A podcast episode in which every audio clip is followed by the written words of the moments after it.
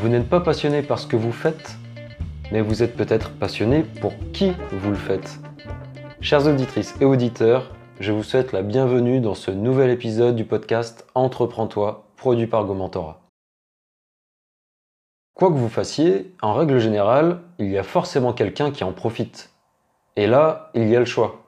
Vous pouvez faire ce que vous faites pour les personnes que vous accompagnez, les personnes à qui vous rendez service ou les personnes pour qui vous travaillez.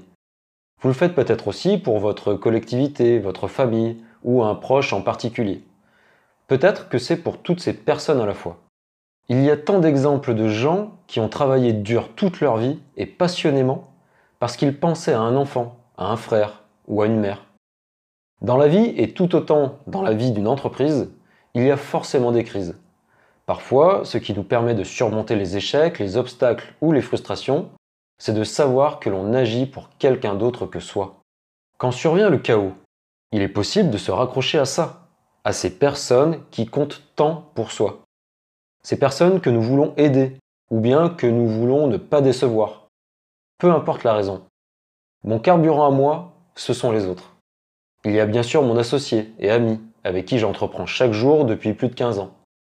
Mais il y a tant d'autres personnes à qui je pense tous les jours et que je veux rendre fiers que je veux aider ou que je veux inspirer. Les motivations de ce côté-là ne manquent pas. Un jour, ma mère m'a dit Aie confiance en la vie. C'est une phrase qui peut paraître anodine, dite comme ça. Mais dans le contexte où elle me l'a dit, et la façon dont elle me l'a dit, sans compter que ce n'est pas n'importe qui qui me l'a dit. Tout cela fait que cette petite phrase résonne toujours en moi, surtout dans les moments de doute, les moments les plus difficiles. J'aime me répéter cette petite phrase en boucle dans ma tête quand le moment se fait sentir.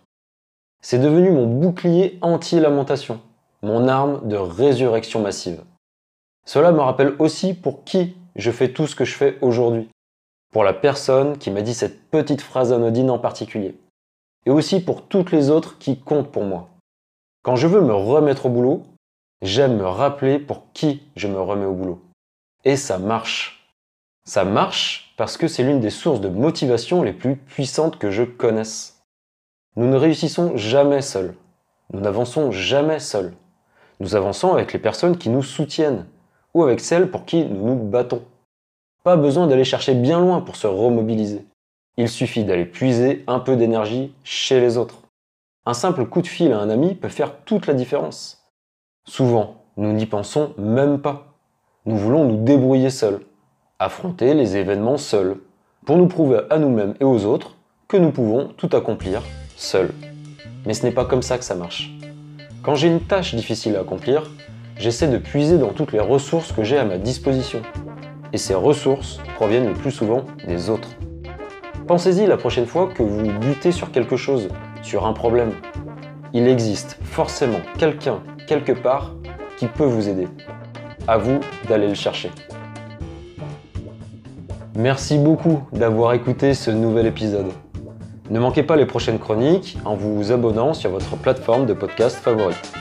Vous pouvez également me retrouver sur LinkedIn. A très bientôt.